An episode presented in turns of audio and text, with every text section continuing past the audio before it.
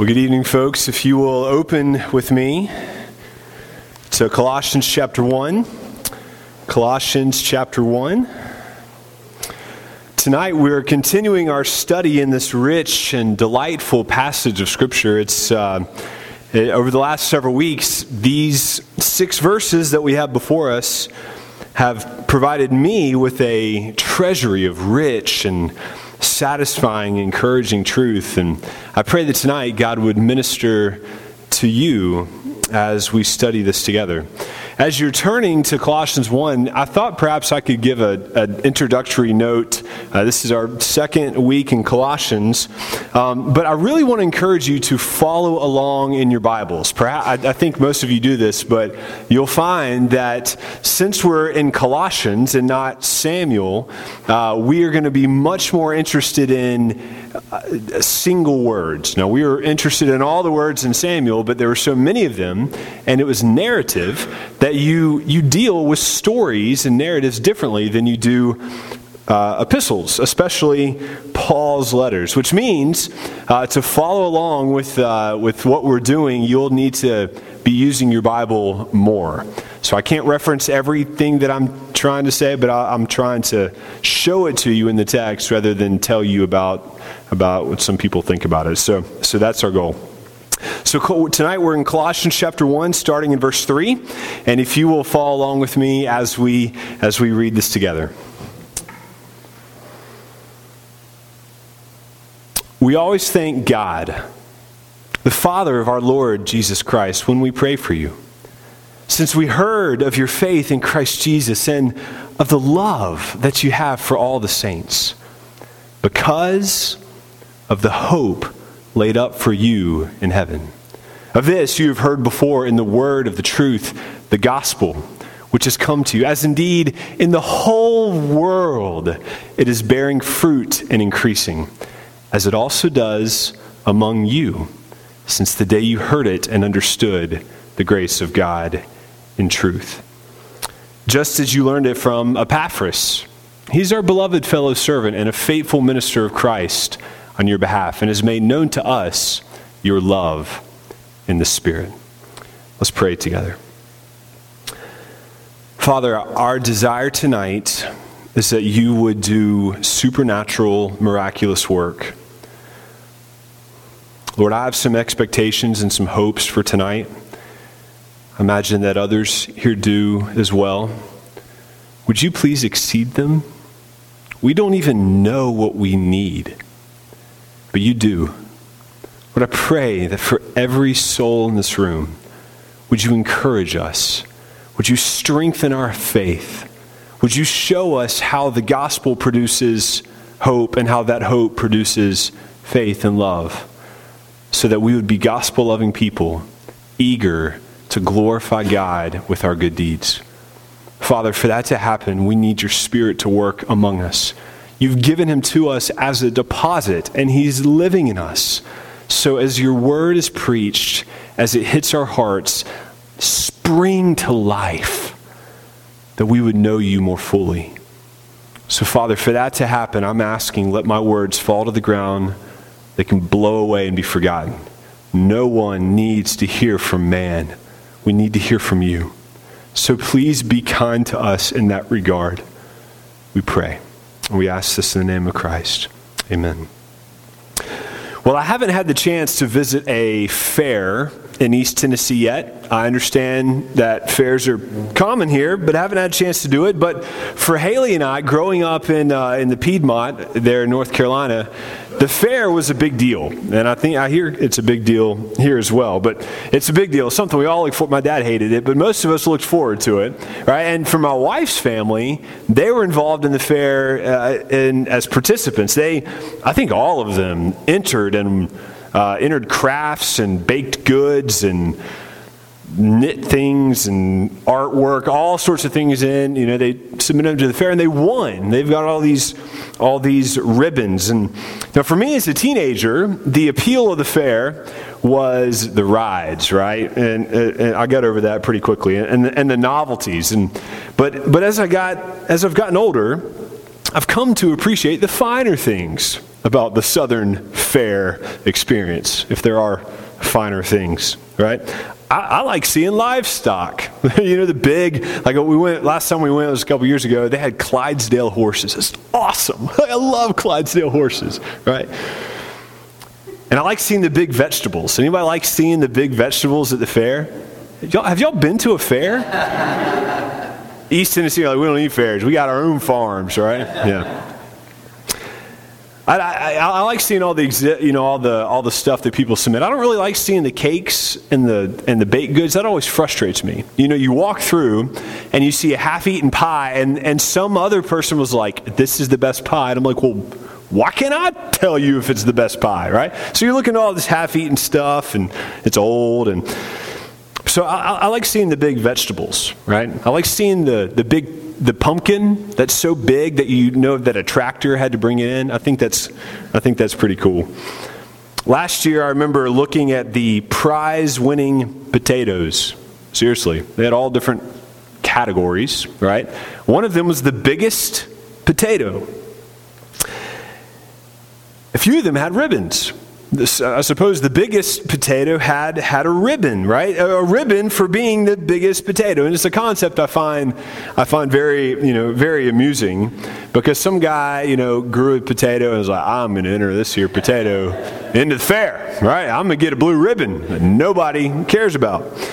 but I, you have to wonder so a potato wins a blue ribbon. I'll get, I'll get somewhere eventually. A, potato wins a blue ribbon. Who gets the credit? Have you ever thought of this? Tell me no, right? I mean, who, who gets the credit for the ribbon, right?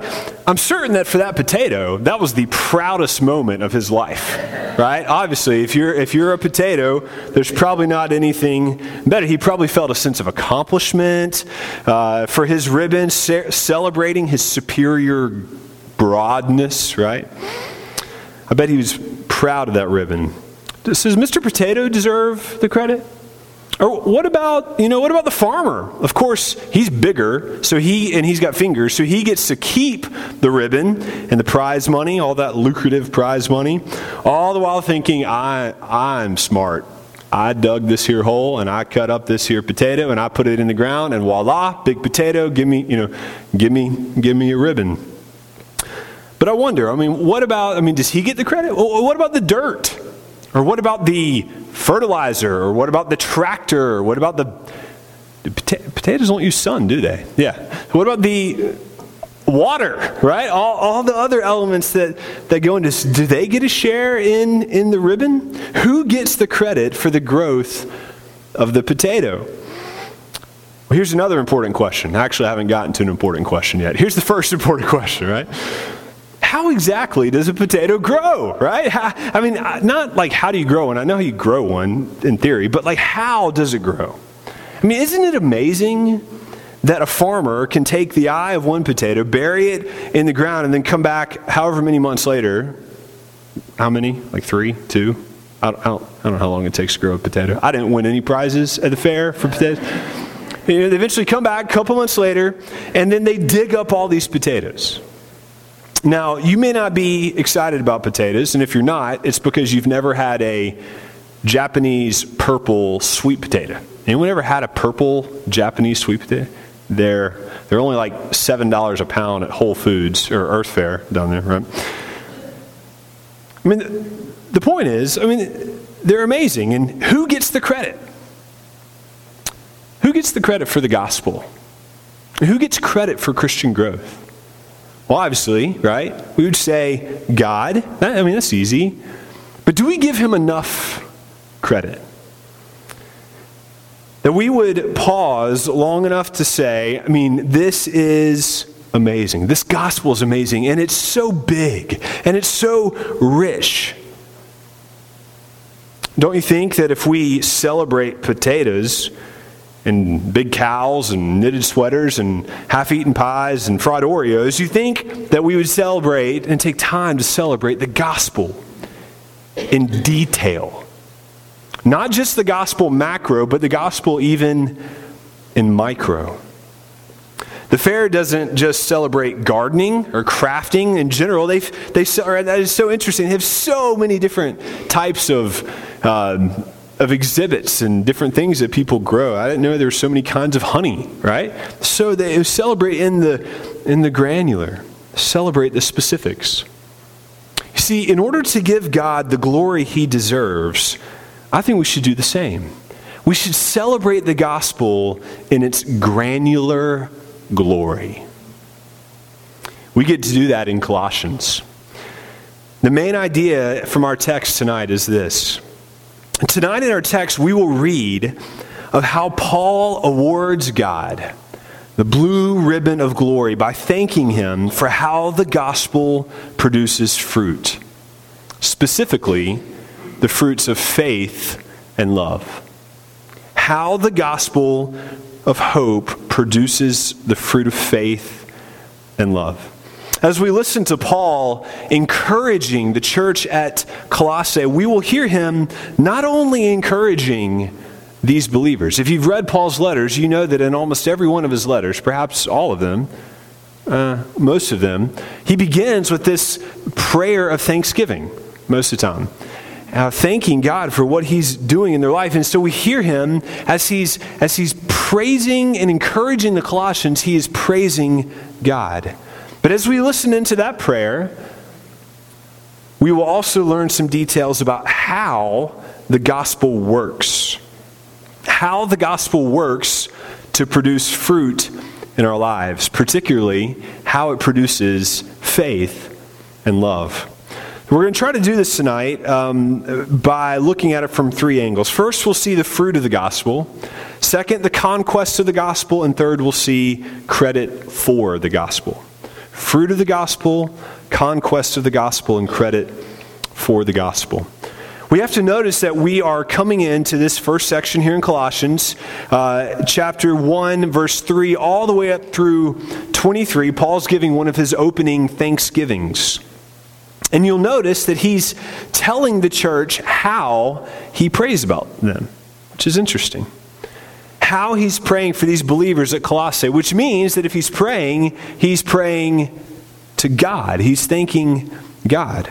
But he's also sharing the contents of his prayers with the church. Why do you think he would do that?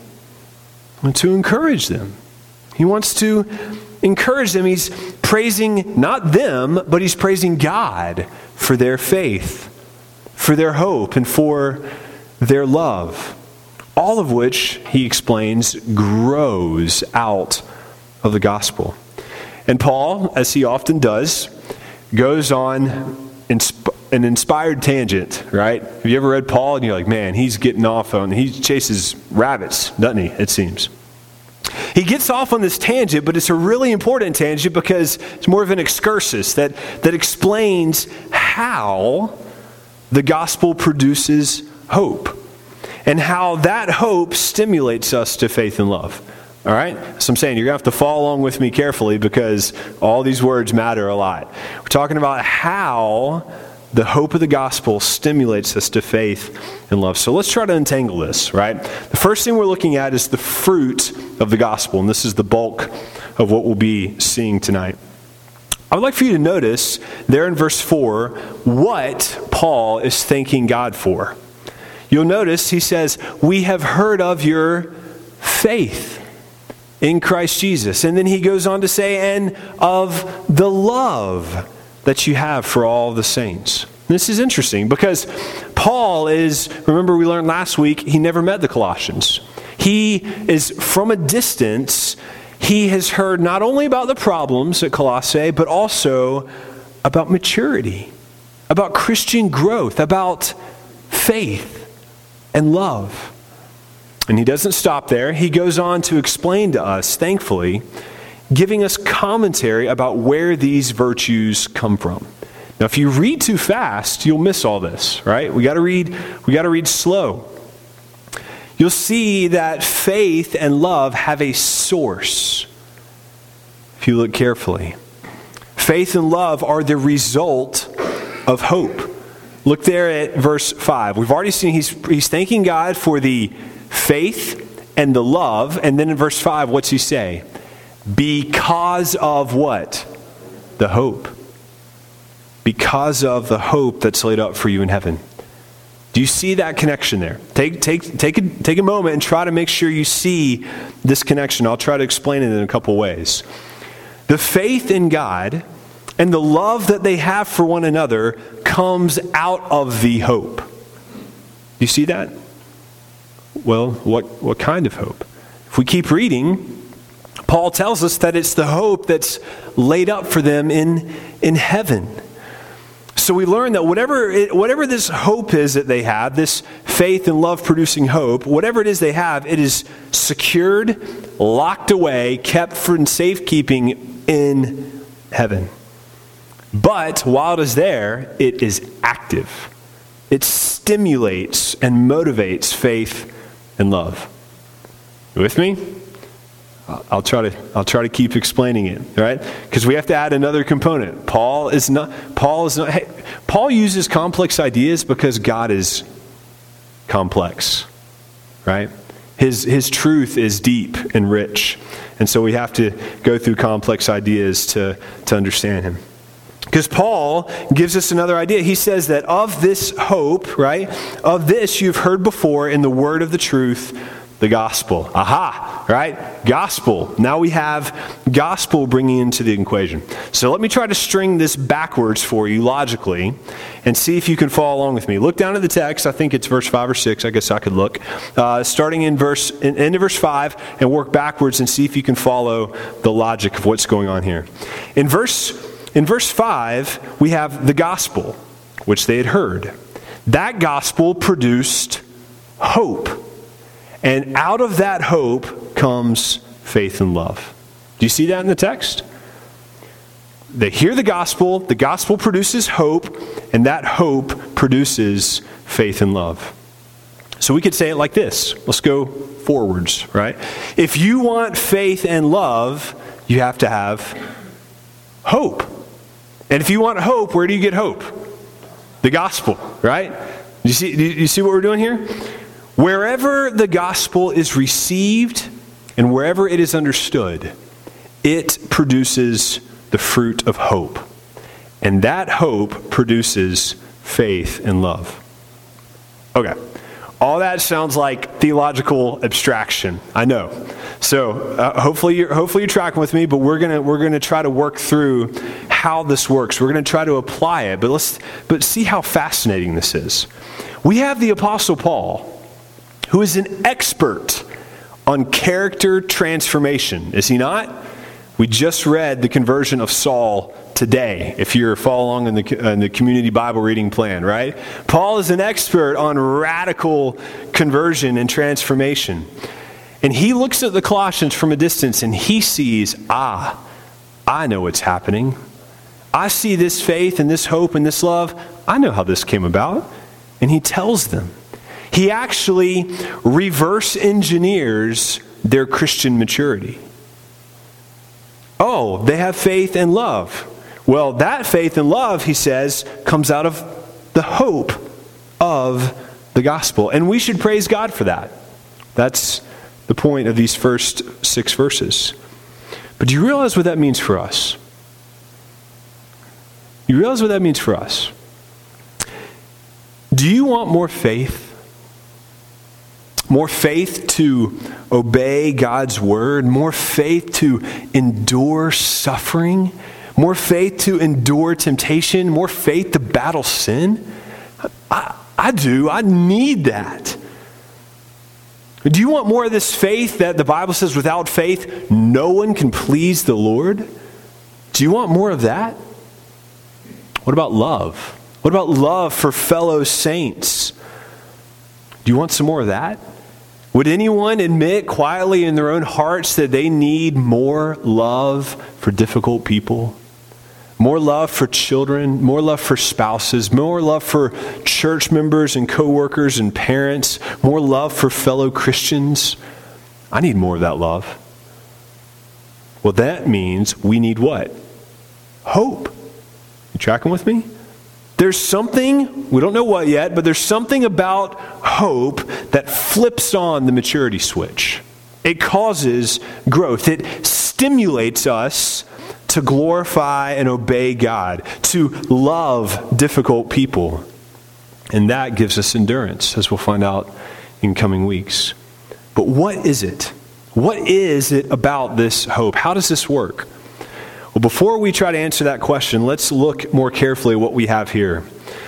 Here in Paul's prayer, we see the existence of, did you catch it? The three primary Christian virtues faith, hope, and love. And what's unusual about this is they mix the order up, and he calls hope as the source of all this. But we'll, we'll talk about that.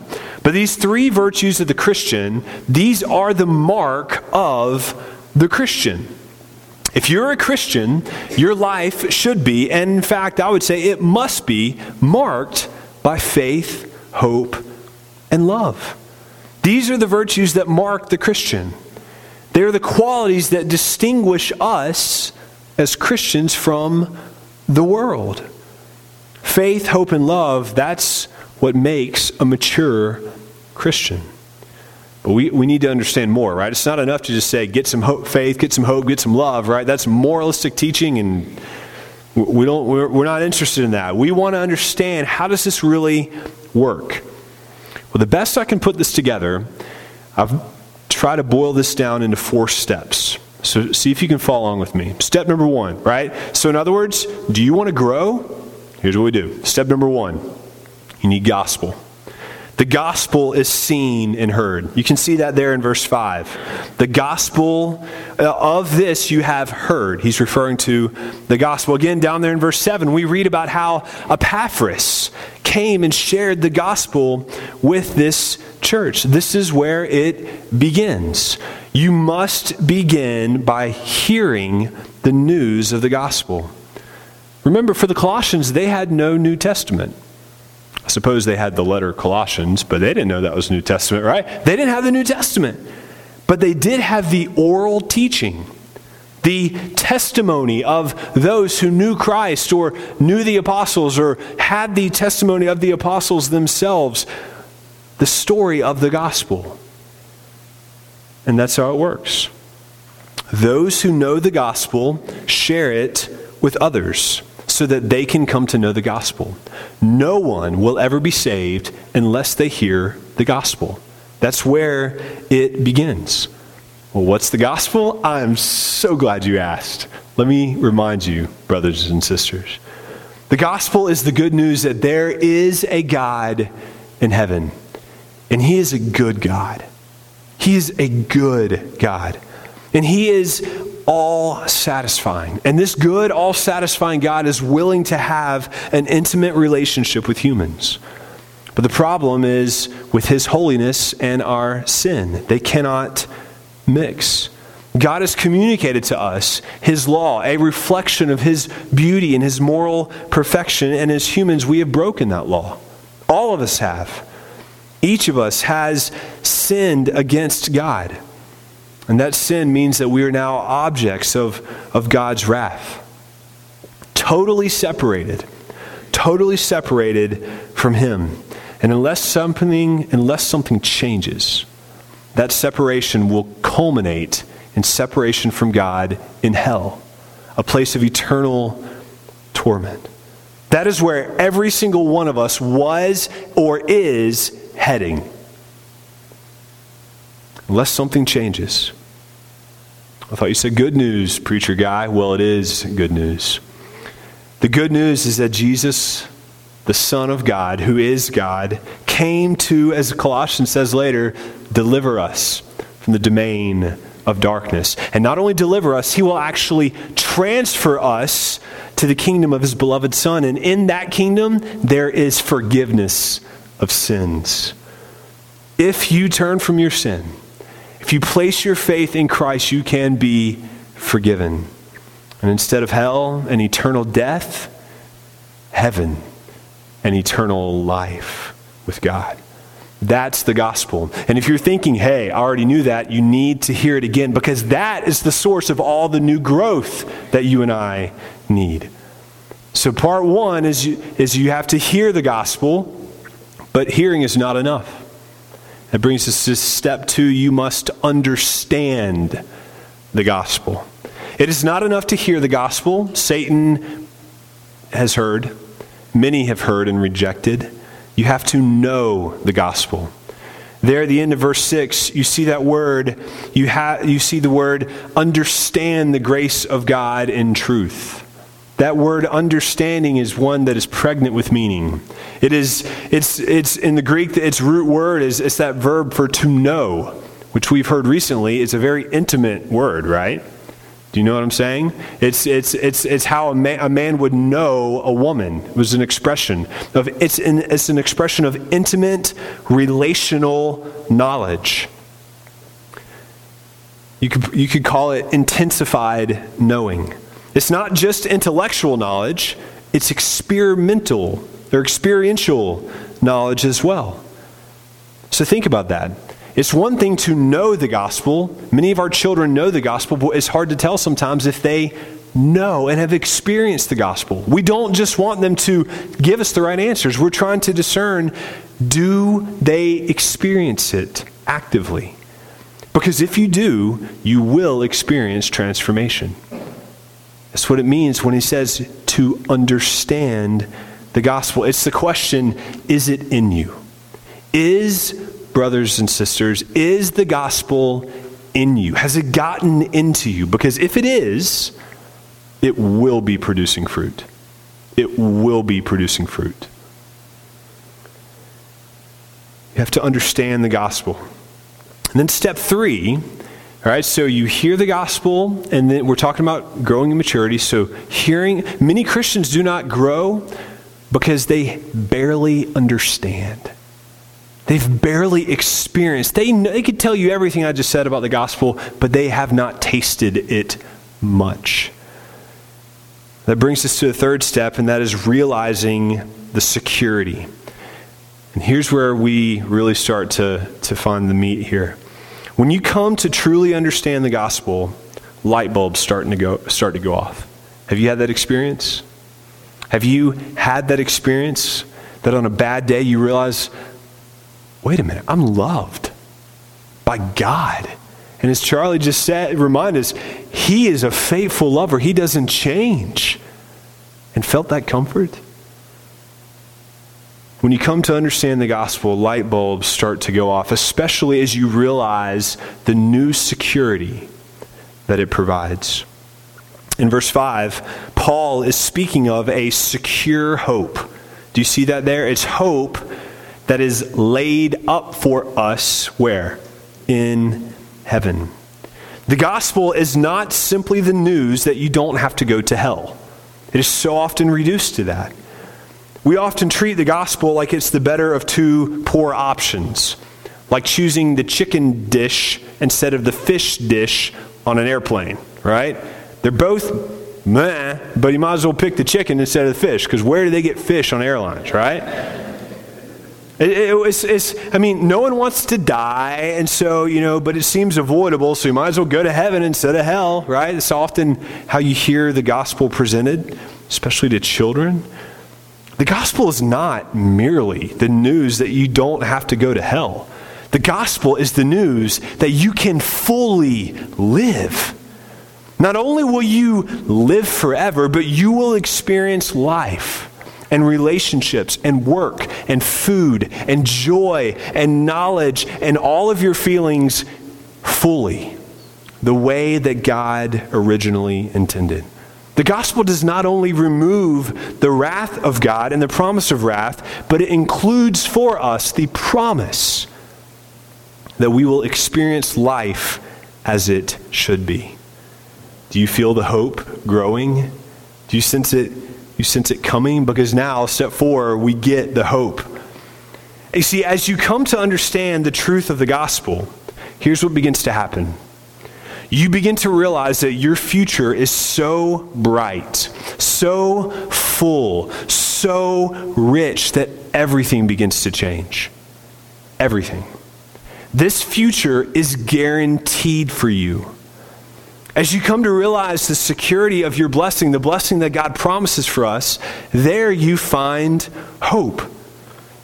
Here's the key Brothers and sisters, the gospel is by its very nature forward looking. Those who are in Christ always have future expectation of good. Tomorrow, you may die. Tomorrow, you may find out you have cancer. Tomorrow, you may lose your job. Tomorrow, you may chip a tooth and have to go to the dentist. In Christ, you always have the promise of future good. Always. Those who are in Christ always have a future expectation of good. We have all sorts of problems on this earth, don't we?